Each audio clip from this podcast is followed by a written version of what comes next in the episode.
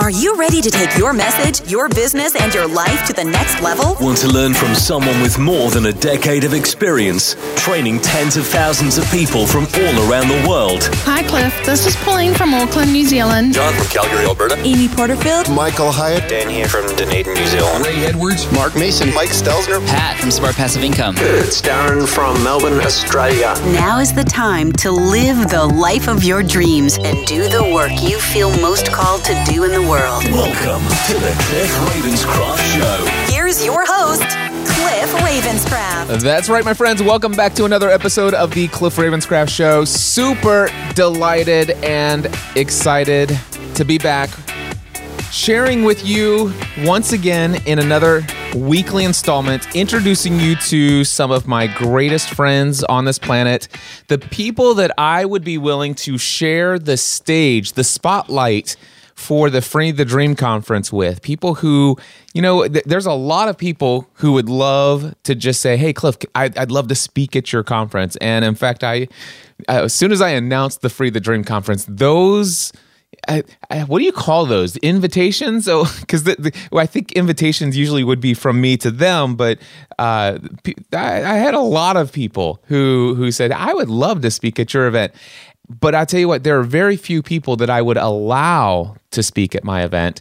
And I think I have chosen nine individuals outside of myself, one of them being my wife, Stephanie, which I believe you guys heard last week. The, we featured her. Um, but there are eight other individuals that I am allowing to have the stage for 45 minutes to share a message with my community that I've worked so hard to build over the years. And I am fully entrusting sort of my reputation and also uh, just basically saying, I believe in this person and what they're doing in the world. That that's when I when I am saying, "Hey, come speak on my stage." It, I take it that seriously, and I got to tell you, I'm super excited to tell you that one of those people is Daphne Scott, and she is on Skype with me right now. Daphne, how are you? I'm doing really great, and that is just so much pressure, Cliff. no pressure at all. The, the, the, no, seriously. I'm honored. The, the cool thing is, is there should be no pressure because the fact that the fact that you have already been invited means that you've already met any. Yes. You you you already are. the, it, you know what I'm saying. I do, I do, and I'm just so blessed and humbled and um, honored, you know, to be a part of it. And I am such a huge, huge fan of yours, and there's you know just there's just nothing but love over here. So I'm just really excited to be a part of it and watching your journey as well. And it's just it's totally inspiring to say the least. Well thank you for that. And the purpose of our conversation today we daphne and i do not have a huge agenda of topics for us to bring out we're we're literally going to have a conversation the purpose of these conversations and i'll say this each week when i'm introducing one of the speakers here on the show um, the purpose here is to to give people an idea of of who these speakers are and how you show up in the world.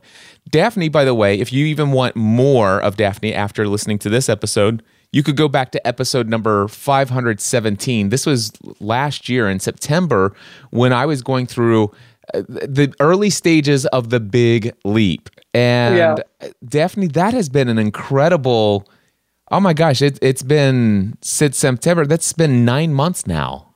Which is so wild.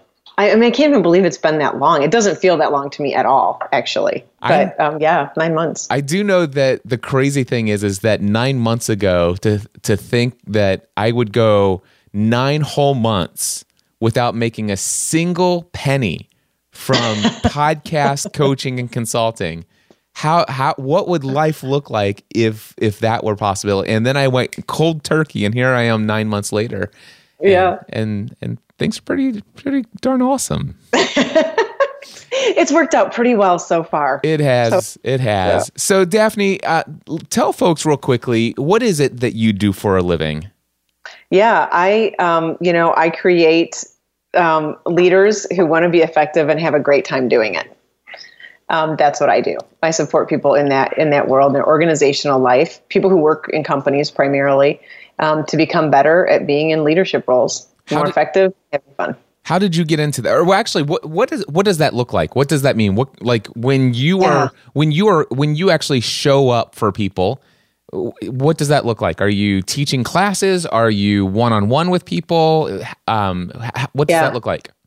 Combination actually. So i do some one-on-one coaching. That's a small part of what i do now. Typically if i'm doing one-on-one coaching it's with uh, leaders that i'm already working in their organizations working with their teams. So um, it can be team coaching some leadership coaching. My live work that i do in organizations is with team coaching and then also working at the culture level working with them on their mindsets mindfulness. So how i sort of bucket these um, is sort of in the transactional and transformational planes. So it's absolutely mindset matters how people are working with themselves their own um, ability to relate to their own emotions take care of themselves manage themselves is one way that we can we talk about it. But the other part of it is also sometimes leaders also just need some transactional skills. They need to understand like how to organize themselves well you know?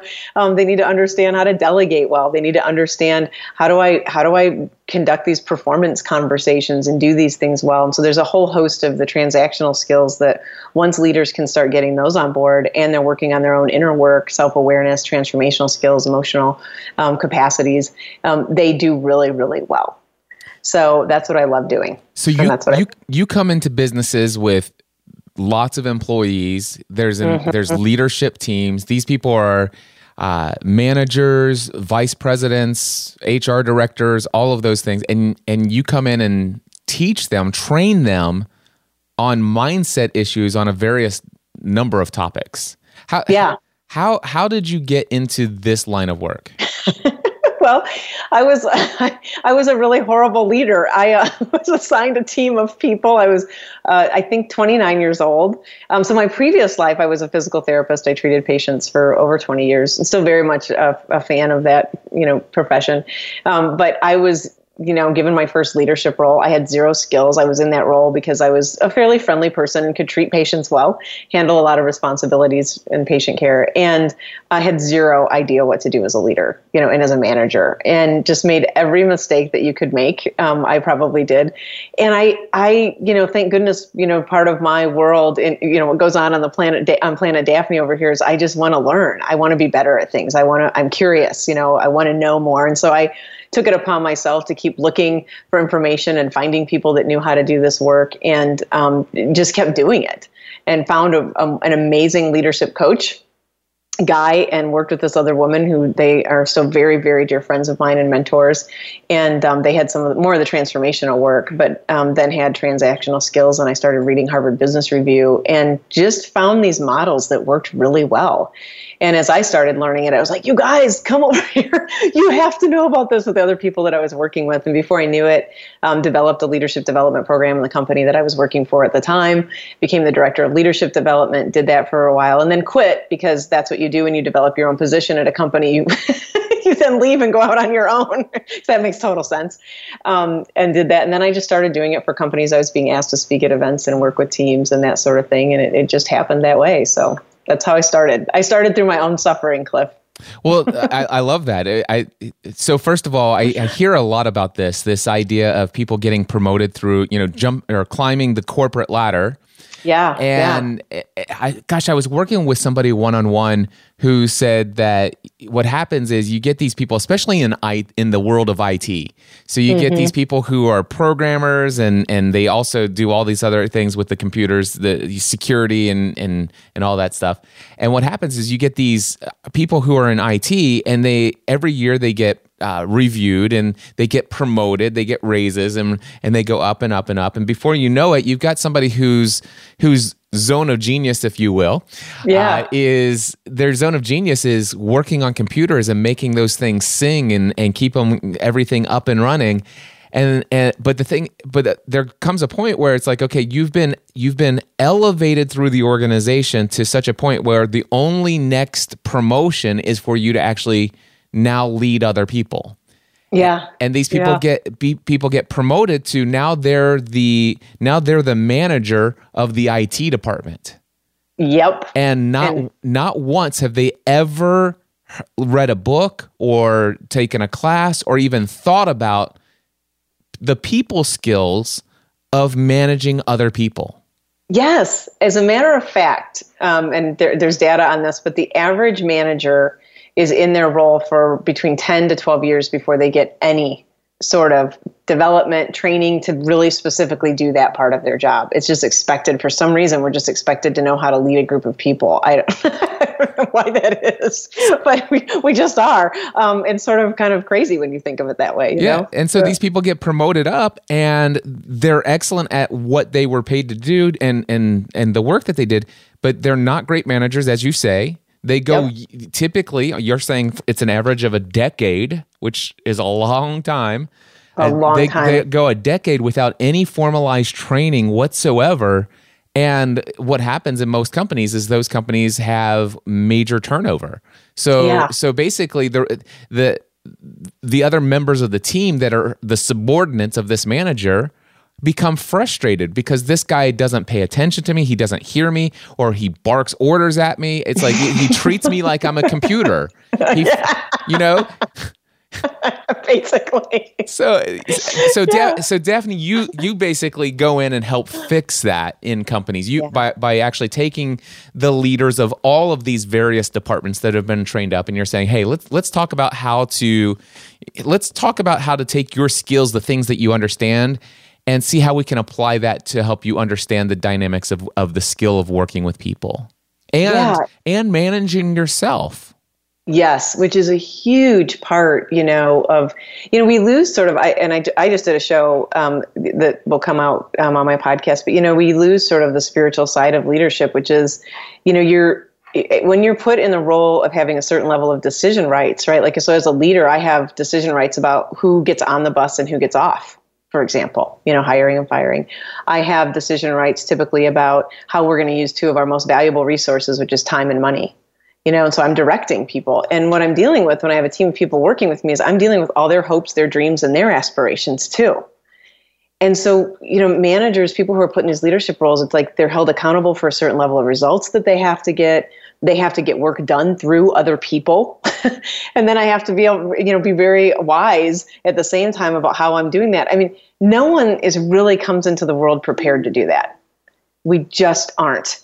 And um, for some reason, get put in these roles. So what really excites me is being able to offer solutions to, especially companies. You know, I work with a lot of some some larger companies and mid-sized companies that they've grown over time, and they've put people in these roles, but they don't have any any sort of program available for people. They don't have any tools that they can give them, and they might bring in a consultant one day, but there's nothing that really can address some of the tensions that they have, which are they have a current leadership team and then what happens is people come and go or the company starts growing and they have to put new people in, in these seat in these new seats um, and they don't have any way of scaling a lot of their training so i get really excited when i can work with companies who are ready for that and leadership teams who are excited about that um, because i can offer all those solutions to them and it really creates a trajectory shift for them over time it's really really good yeah so So one thing that I heard earlier in a statement that you said that really jumped out at me. I mean, it, it like screamed out loud. It's like, wow, oh my gosh, I, I hope people heard that.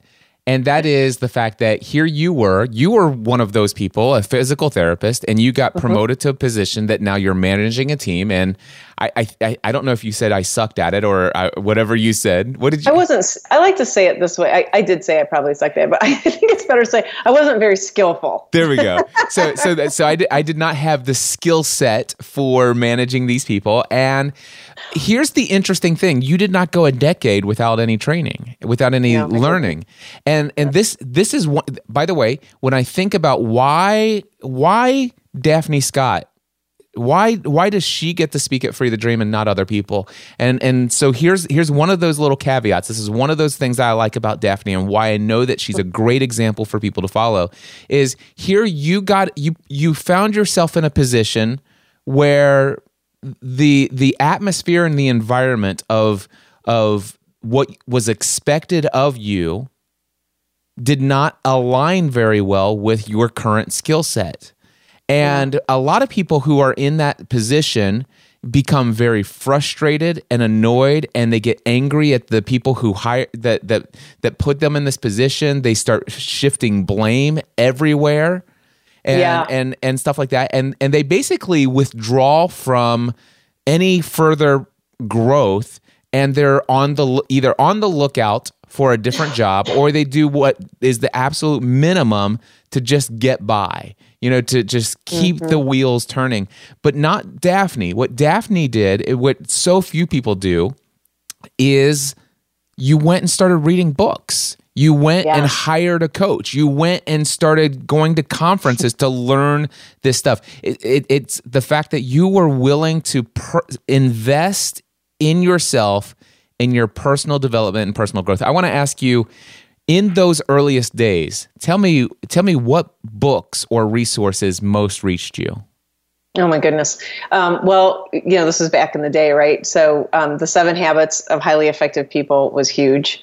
I can tell you one of my favorite books to this day um, that I didn't read for many years later um, is Getting Things Done by David Allen. Um, this was just, you know, and this really lives in there. It's a very um, applicable book in terms of actions and in terms of getting yourself, quote, organized. And, you know, his, his book is Getting Things Done, the art, which I love, the art of stress free productivity. But how this really showed up for me is it became a, it became a real mindfulness practice for me. You know, when I'm organized, like I know what's on my list, I've cleaned out my email inbox, I, I know where things are at, I know what's living on my next actions list, I relax you know i can be ready to and this is the title of the second book but ready for anything so that was a book that really was a game changer for me um, and just the principles behind that um, were so helpful and then um, a purpose driven life was in that mix somewhere that was a really big one for me um, I'm trying i'm kind of doing this off the top of my No, head yeah, we, we, this wasn't prepared. People know, Okay. so that's good. I'm just kind of coming up.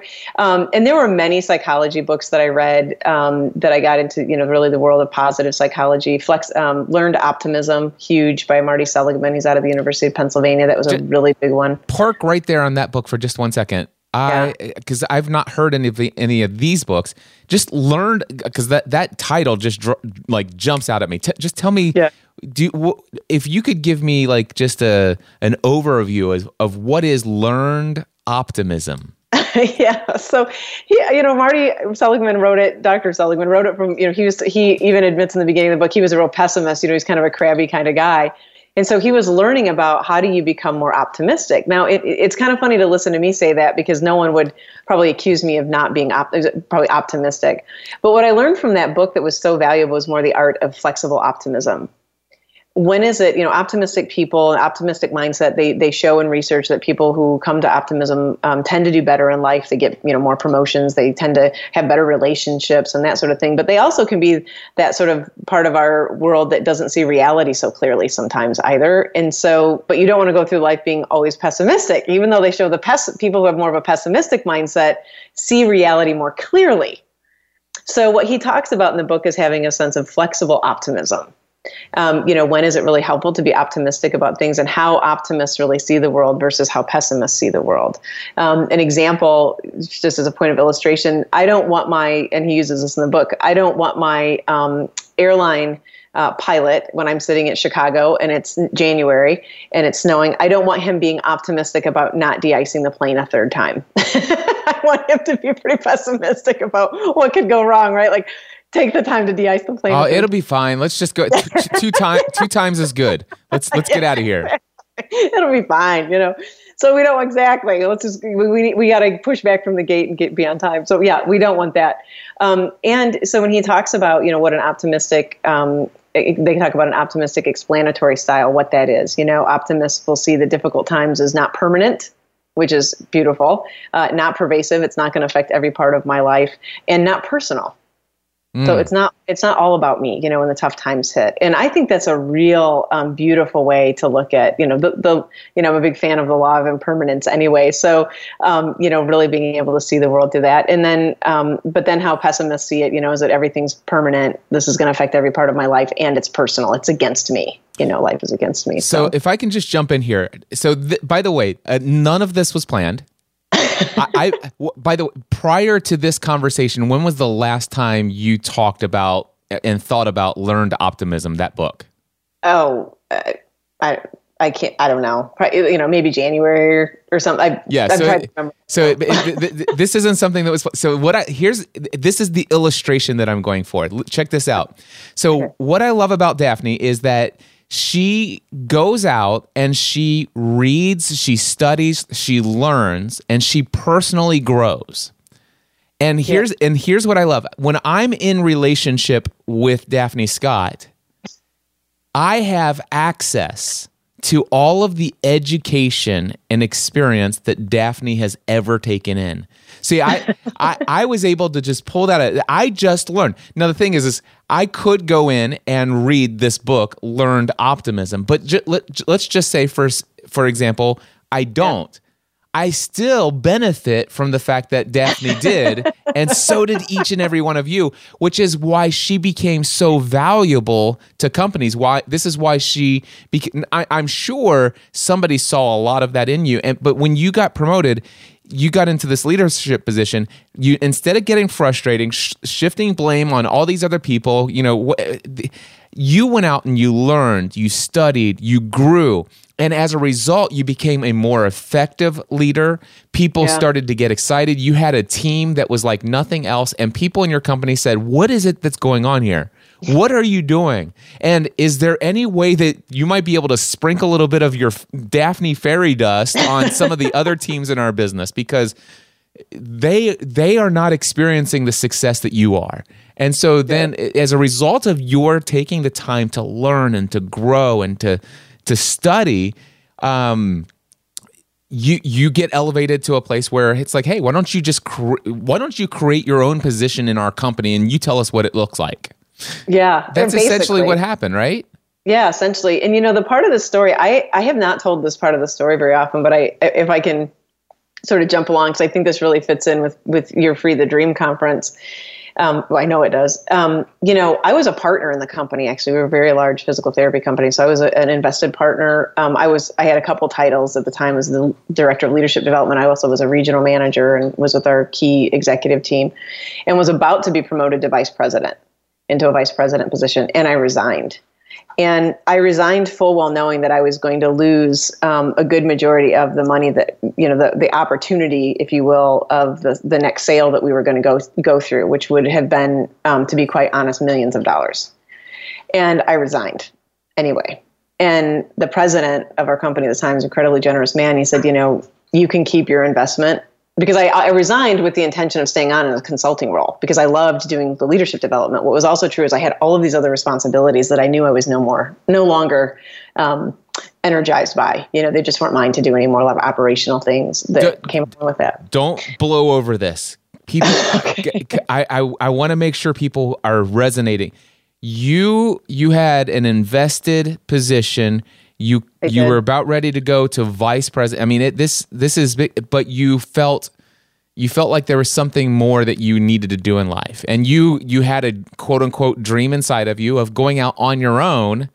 And, and, and basically being able to do the stuff that you've been doing in your business that you love the most and basically shedding off all of the other stuff you, that just doesn't give you energy. Yeah. And, and you know and you were willing to potentially give up millions in pursuit of of what basically would suck the life out of you if you didn't go in the other direction. Yeah. I, and I, you know that again another thing. This is this is this is exactly why Daphne's okay. So tell us a little bit about this. Go ahead. Yeah, it's just it's funny because I hadn't really I don't I haven't shared this story. I mean, I, there's honestly there's only one other person I've actually ever shared it with, and it was um, your good buddy that you introduced me to, Ray Edwards. Mm and so I hadn't, you know, really, and, and what's really true is I hadn't, I hadn't made sense of that experience in my life for a while. It took me probably a year um, to really sort of look back and go, you know, you actually were putting all of that at risk. Like you didn't really know, and I didn't. And then, you know, as we were, I, I will never forget the moment because he's like, well, you know, you can keep because how I resigned was just, you know, look, it's this the role that I'm in isn't really mine to do. I'd love to I'd love to just stay in a consulting role and just take care of the leadership development here. That's what I would love to keep doing. And he said, "Oh, okay, that's different." I didn't see that coming. Um, and um, he said, "Well, you can keep your investment here, and you know you'll stay in this consulting role." So I was, you know, an independent contractor at that point, still doing the same program, but not doing any of the other stuff. I had no idea. I really, I really was certain that I was going to be bought out at a much lower rate um, at that point, and and that wasn't what happened. And I think what the universe taught me in that moment truly was that when you get really aligned and you're really clear about what's important to you, and and you're also you know I, I loved the company that i worked for. I had no issues with them whatsoever. You know what i started to feel really um, out of integrity about with myself was that i i was holding on to all of these other parts and i wasn't doing them well because i didn't want to do them Yeah. and and that wasn't fair in a sense you know for lack of a better word right? Equitable probably would be a better word. Um, but i just started to feel really out of integrity with myself around that. It wasn't fair to the business. It wasn't good for the business. And i can't tell you looking back you know what what i was about to become in the business was really not helpful because i wasn't keeping track of all the operational details. You know i could feel myself slipping further and further because i just wasn't aligned wasn't what i wanted to be doing so it just you know that the universe taught me a really valuable lesson there and that you know it's like wow and i showed up really aligned about really clear about what i wanted to do. There was no there was no blame. There was no criticism. I never felt like anybody was holding me back from doing what i wanted to do. It, it took me a while. I didn't i didn't wake up one morning going i'm going to walk into his office and resign you know and it wasn't the that was not the way it happened at all. And once i got that clarity i was like oh okay this is really this is really what i love you know i love working with teams. I love working with leaders. I love you know supporting organizations to build these things and, and working with them on their mindsets and their skill sets. And um, you know that's just what i want to be doing here. So if i'm going to hang around i want to hang around doing that you know and it's time for me to go out on my own and, and really do that. So i was just you know it was it was very risky at that time and i was really willing to risk it. I had no idea what was going to happen and it, it turned out great. Yeah. And and we're all glad that you did, I'm sure. So absolutely. It it kind of reminds me, could, could you imagine me right now, Cliff Ravenscraft, sitting in an office uh, owning my own insurance agency? no not in a not in a million years And, no and it's crazy because let's see, I, I left January 2008, so it's been over 10 years ago. yeah And my dad just sold the business last year. So really Yes. Now, my dad just sold the business last year in 2017, and the paperwork, be, before I even left, the paperwork was already in place that I would own the agency next. And by the way, guaranteed millions of dollars a year in income. yeah Guaranteed. sure yeah guaranteed yeah I, worth wa- it I walked away from it. I knew it, it, it wasn't potential. It wasn't even mm-hmm. contingent upon it. It, it, that, it was, this is a guaranteed path for millions in, in income. Yeah. And I'm like, listen, th- this thing is sucking the life out of me. Yep. And that's what was happening for me too. You know, I wasn't, I was so, in, you know, when I look back at that version of myself, I was, I had this one part of my life that was so life giving, but a majority of my life wasn't, you know, and I, I just remembered, I mean, Cliff, I can't even tell you, I remember how unhappy I was. Like in my head, I, like how much complaining I would do to myself. And I gained, we haven't even talked about this, I gained about 30 pounds you know in a very in a relatively short period of time and it was stress it was i just was unhappy i was not thriving This reminds me of a conversation I had this morning. Well, it was, I call it a conversation. So, I, well what was it Hold on. yeah, that that was a great setup. So now people so tell us Cliff about this conversation, air quotes. okay. okay. It's it's not as it's not as bad as what you might think. All right, so Okay. I go to the gym this morning at Planet Fitness. I walk in the door and these Okay. people these people have a script. It's like, "Good morning, you know, how are you?" blah, blah, blah. You know, so it's like, "How are you?" And I say, this guy says, "How how you doing today?" And I said, "I am doing awesome. Thank you. How are you doing today?" He and he looks at me and goes, it's Friday.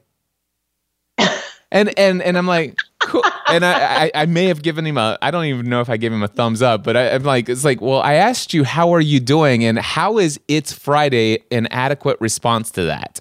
yeah And and, but- and so I'm already, you know, I, I it, that was kind of like in passing, and and it got me to thinking. It's like, oh my gosh, Yep. wow. Do you know how much that communicates? It's Yeah. Friday.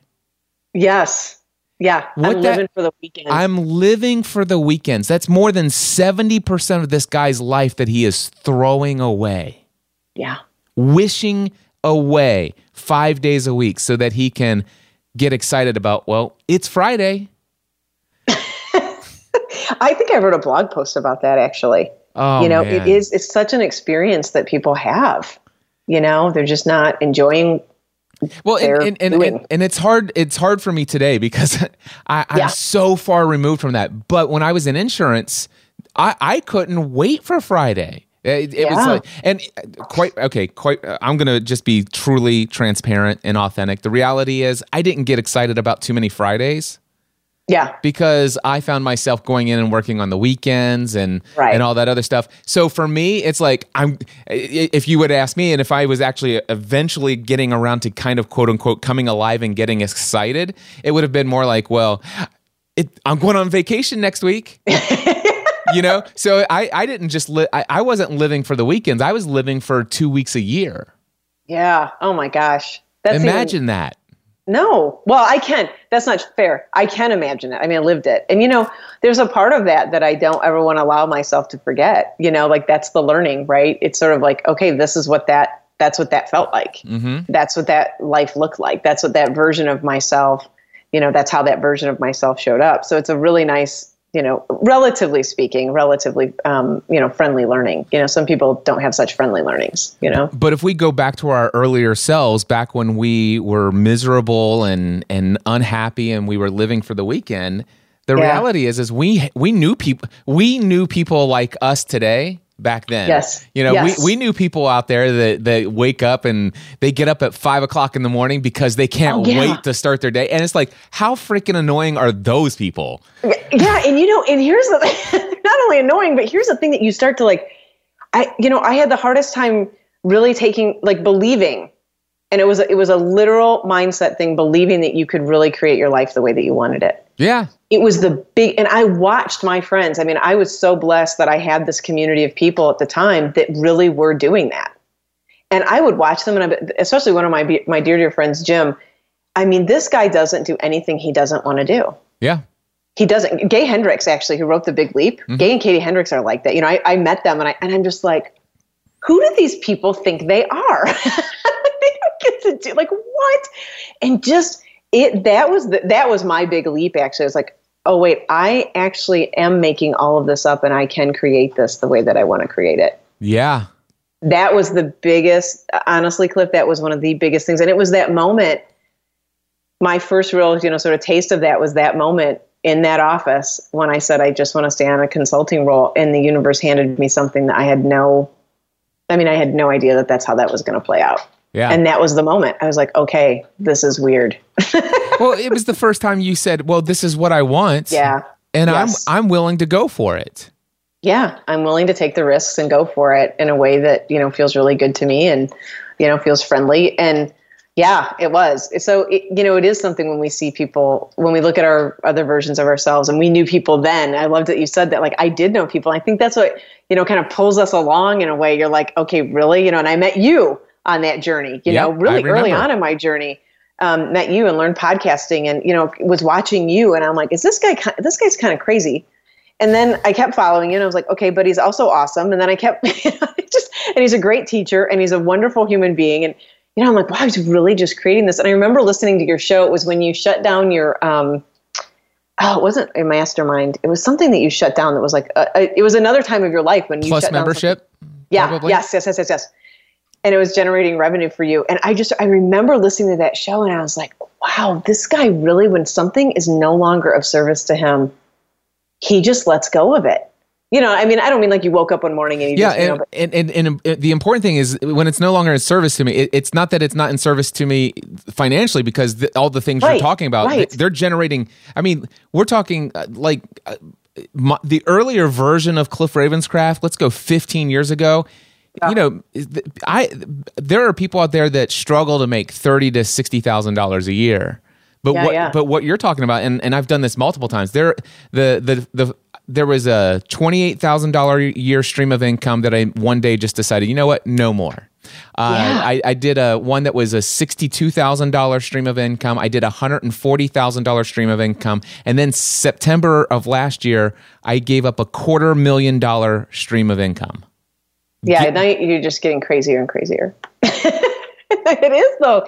it's it's amazing, right? To Yeah. watch, but it, when and I love what you just made that clarification. It's like it's not like it's not in service to my bottom line. It is. It, but when it's not, when it's no longer of service to you, being in your genius and doing what you're real, giving your real gifts to the planet and what brings you alive, just watching you and it's it's a real you know again we can find these i think that's why we need to have you know i need a cliff ravenscraft in my life you know like Yeah. We need this and that reinforcement because it really it really is part of reality I have and a- it can happen I have a friend of mine, I won't say any names, but a friend of mine has been reaching out to me recently and saying, "Oh my gosh, he- he's been asking me all kinds of questions about the gym that I go to and and then and I sit there and so he goes, "Yeah, I, I just got to figure this thing out. Um, the the only way it's possible for me is if I get up at like four o'clock in the morning." I was like, "What if that's not true?" yeah What and, and th- by the way, this friend of mine actually makes a great amount of money and and has I mean he- he's very successful. But the reality is is the thing is is he's just not willing to let go of some of those things so that he could put his health and, and physical fitness uh, first. yes yes And it's like absolutely. you know what? Why, why don't why don't you just take one of those things that is consistently weekly, every single week, taking ten to fifteen hours of your week, and just shut it down. Stop it. Yeah stop it That frees up 10 to 15 hours a week in the middle of your day. And you could you literally could take a two and a half hour lunch break and go go work out the at a, at the gym and then go and have lunch and then come back and you don't have to wake up at four o'clock in the morning. Yeah It's not. yeah By the way, it, it's kind of fun to wake up at four o'clock in the morning and go to the gym, but you don't have to. It, it's it's that well, language. and that's it's the language. It's the have to language. You're so onto that too. It's like, well, I have to do it this way, and you're like, you know, question your story. Is that really true? It's just not. And you know, anytime we're coming into something with a have to, you're just you're trapped. I mean, that's just you're there's no energy in that, you know, for you at all. Yeah, I have to. There's no have tos. I, yeah. I, I, you know, one one more camping out in the 15 years ago or whatever. uh, I Is re- this is this Cliff with the mustache, by the way? It is- oh, that- yeah, oh yeah. yeah, I love it. Yeah. I love Cliff the mustache. I think you need to bring that back just for a little while. You know, Uh, there's no. like Mo- Movember. No, no. That is never coming back. And do you know how many people begged me to shave that thing off? And I'm like, Did they really? oh yeah, I had hundreds of people. It's like you should shave that thing off, dude. You look. I, they they they said some really terrible things, but Oh, eh, horrible. but it was you know i had this it- strangely enough this is applicable you this mindset i had this belief that without a mustache the- I, I wouldn't be me or i would look funny i would look weird and Yeah. and and also and it didn't come out until recently. I did a podcast episode a couple weeks ago called um, what you believe about yourself will determine your outcome. And it's that whole weight loss journey. It was a two hour marathon podcast episode but i actually talked about the fact that my one of the biggest things that stuck with me as a kid and why uh, um, i always thought of myself as a fat person was the fact that i got joked about as a kid. I had big fat lips and and I although you know today I I look at myself and I'm like man I I I it, it, I don't care I look at myself and I think man I I I'm not that bad looking in the mirror you know No, you're not at all. so, so which I wonder why it's hard for me to even say that you know you really, you really were struggling there. I was, but but it's like you know, wow, I look good today. Um, Yeah. And and the thing is, is though, I for the longest time, I I felt like, well, I've been told every single day for you know f- however many weeks of the year there are in school from second grade all the way through seventh grade i was called well i was called a really bad name but it, basically i was told that i had i had fat lips. I was conditioned to believe my identity cliff ravenscraft has very fat lips and you can cover a lot of that up with a big huge honking mustache on top of them and it kind of distracts from the fat lips Interesting. that was your strategy. That was my it worked strategy. for a while. But anyway, I, I don't know if that's how how relevant that is. It is relevant. It's all relevant is. because it's it's about how we what we believe about ourselves. but Yes, but and what I was going to say though is um, I remember when people would ask the question, and tell me if anybody ever asked you this question, if you ever got an, an- annoyed is not an, is not strong enough. I was I was angered by this question, Okay. and people would say, if money were no object, what would you do for with your life? What what if money were no object? What kind of work would you do? And I'm like, who? What? Money is always the every. But how? But, What do you mean? What? Right. How will I feed myself? Yes. Yeah. Anyway, I, I don't know. Did you ever have anybody pose that question to you and you just get frustrated? It's like, what are you talking about? Yeah, a Or little bit. Do you They'd remember? say it do you remember differently, but it what you talking about, same thing. Willis?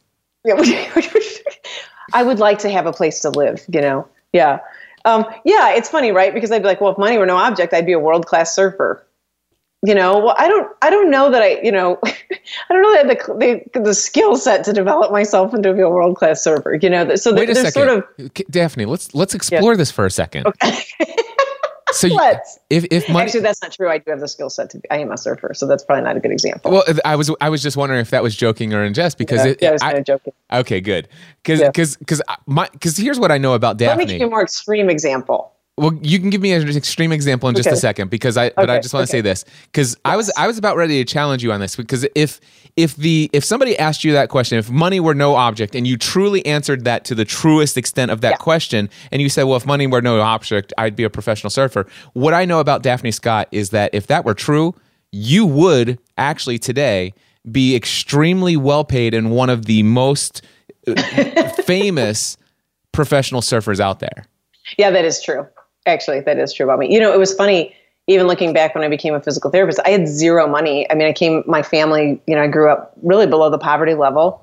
And I had no idea how I was going to put myself through college. I had no idea where I was going to get money. Um, applied for every scholarship and grant humanly possible. Thank you know, God bless my father for helping with endless amounts of paperwork, um, and put myself through college and became. I had no idea if I could even get into. You know, I had scholarships. I knew I was relatively smart. I knew I could handle the coursework, but getting into physical therapy school at the time was incredibly you know competitive as it is now. And I was just committed like that. I didn't. As a matter of fact, this is really funny. I didn't even apply to more than one school when I applied to get my physical therapy. I had no backup plan. I applied to the one school and got into the one school. I had no, you know, I could have not even gotten in, you know, I just didn't, it never, you know, there's probably a little bit of naivety there, but I just didn't, you know, that was what I was going to do. And I didn't know how I was going to make it. I didn't know how I was going to get the money to do it. And it just, I just kept going, you know, I just kept going. So yeah, you're right. I would, anything I would set my mind to do, I would That- find a way somehow. You still do you st- still feel like you need to talk about the more extreme exam- example? No, I don't. We can Okay. move on from that. Cool. Thank you. No problem. So, um, so let's let's forward uh, fast forward a little bit. Um, so you you ended up uh, dropping the vice president option. You decided you became a consultant in that business rather than an employee, freeing up your schedule, making yourself the master of your own destiny and all in multiple other areas of your life. And um, and you've opened yourself up to the opportunity of doing that type of work, not just for the business that you were previously associated with, but now uh, you had the freedom and the flexibility to do that type of work that that management training, leadership training, uh, skill development for other teams of other businesses. Yeah, exactly. And- exactly. And yeah. other things, you know, um, my podcast, which I love, two podcasts now actually, um, that I love. And do, I do a podcast for uh, a company that I do a lot of work with, Confluent Health, and um, oversee all their culture and help, you know, I'm a part of that. And I get to work with these other companies and it's amazing. Yeah. I okay. I don't want to go too far down this road. Okay. but I'm only willing to do it because I know there's so many people because you know my audience there's a lot Yeah. of them that are podcasters Yes. and and unfortunately there's a lot of them that are looking to find some way to get their podcasting to actually make the money when when I'm I I prefer talking about how to build a business and allow Yes. your your podcast to be a marketing arm of your business. But there there are still a number of people out there. It's like is there any way that i could actually take my skills and understanding of the world of podcasting and generate income from it? So let me ask you this. Are you generating income as a result of doing a podcast in this in this position of uh, for this other company? Is that what you're saying Yeah, so they um, they they really they asked me to bring this. They had already had two other podcasts. This are this is in the healthcare field, and really wanted the part the part that was not showing up with their other two shows because they were very clinical driven was really the mindset part, the psychology part. Um, and so it's it's um, on the Evidence in Motion platform. It's uh, leadership from the inside out. Nice. So yeah, so thank you. Um, so I, I talk about you know what it is that what is it for be, to be a leader in your life, you know, leading your life as well as if you're overseeing teams, what is it to lead there as well? And that's a lot with this, my other show, um, Super Fantastic Leadership Show, is similar. I cover all the topics in there, though. I could get into transactional stuff just as much as the transformational stuff. Um, but yeah, really brought in that part of it. So yes, in that regard, I am being paid directly uh, to add that po- podcast, and I do other work for them as well. So it kind of fits into the whole bucket. Yeah. Cool. Yeah. So, so just to give people an idea, you you you may want to market your skills in podcasting and and talk to companies and corporations about ba- basically going in and going in and creating an in-house uh, yeah. podcast solution for them. Yeah, and so many companies now, you know, I think again, this is sort of offering capacities to companies that they just they, like that it's a good idea, but they don't have people that have the skill set that can do that. You know, it's like they want to, they want to support their business, they want to get the word out, or they want to talk about what their sort of um, things are that they do, but they just don't have the skill set to do it. So it, I think there is some, there is a piece of that there. Um, and I've heard some, you know, where companies have done them where they don't have skillful people doing them and they're not helpful. I know you just briefly mentioned the names of the two podcasts that you have. I, w- I want you to give a full on plug for each of those podcasts real quickly. Okay, great. So my um, my show that's through my brand, my direct brand is the Super Fantastic Leadership Show. So it's myself and I have a co-host now, Marta, who is actually my assistant.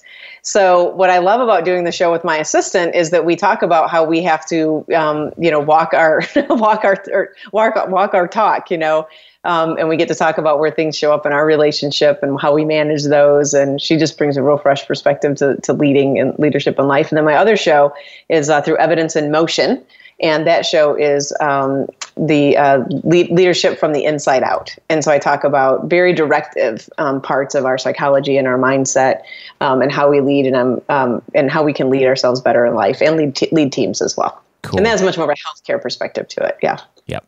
So yeah. definitely encourage you guys to go check out Daphne's two podcasts, especially the super fantastic leadership show. It is super fantastic. Thank you, Cliff. Thank you. That's very nice of you to say. well, let, us transition uh, near our end here and, and, and bring this to a resolution. You are speaking on the stage in Franklin, Tennessee, September 8th and I am super excited to give you the stage to share a message with folks. You're going to be talking on uh, the relationships that are necessary. Is that right? For, on the yeah. entrepreneurial journey. Yes, I am. Um, and I want to say, you know, part of what inspired me to talk about that is I had this sort of I have the sort of my one of my sort of parts of my personality that can you know white knuckle it through life and be kind of the lone wolf. And it was the relationship part of my life you know really bloomed as i was you know getting more out of out of my own. And um, i just think it's so important that entrepreneurs know these sort of pieces um, and how important those can be for their for their own well-being and the well-being of others too. So Cool. Well, yeah. I think we have accomplished our goal today just through this conversation. And uh, th- this is the person that Daphne Scott is. This is who she is. This is how she shows up in the world. You guys come to the Free the Dream conference September 7th, 8th, and 9th in Franklin, Tennessee. Yes. And and you will hear from Daphne on the stage. She's going to absolutely give you insights that will help you achieve the dream that you have inside of you. And whether that you know you're just trying to get ready to leave the day job or maybe you're just starting to think, "Well, I wonder what I could do to even leave the day job." Or if you're out there on your own you're you're already but if you're this lone ranger and you're struggling to do everything all by yourself daphne's message could I, I, I'm, I'm going to venture to say daphne's message will change your life daphne thank Thanks, you so Cliff. much yeah you're so welcome so great to be with you well, there you go, my friends. That is going to wrap it up for this week's episode. Daphne Scott is amazing and it's going to be an incredible event. Uh, I will tell you, I am super stoked about all of the speakers that I have coming to Free the Dream Conference. More of my speakers will be featured in conversations like this over the next couple weeks. And uh, make sure that if you want to come to the Free the Dream conference, that you head over to freethedream.live, freethedream.live, and get your seat reserved today. Freethedream.live. Until next time, my friends, I encourage you to take every area of your life to the next level and never, ever quit your daydream.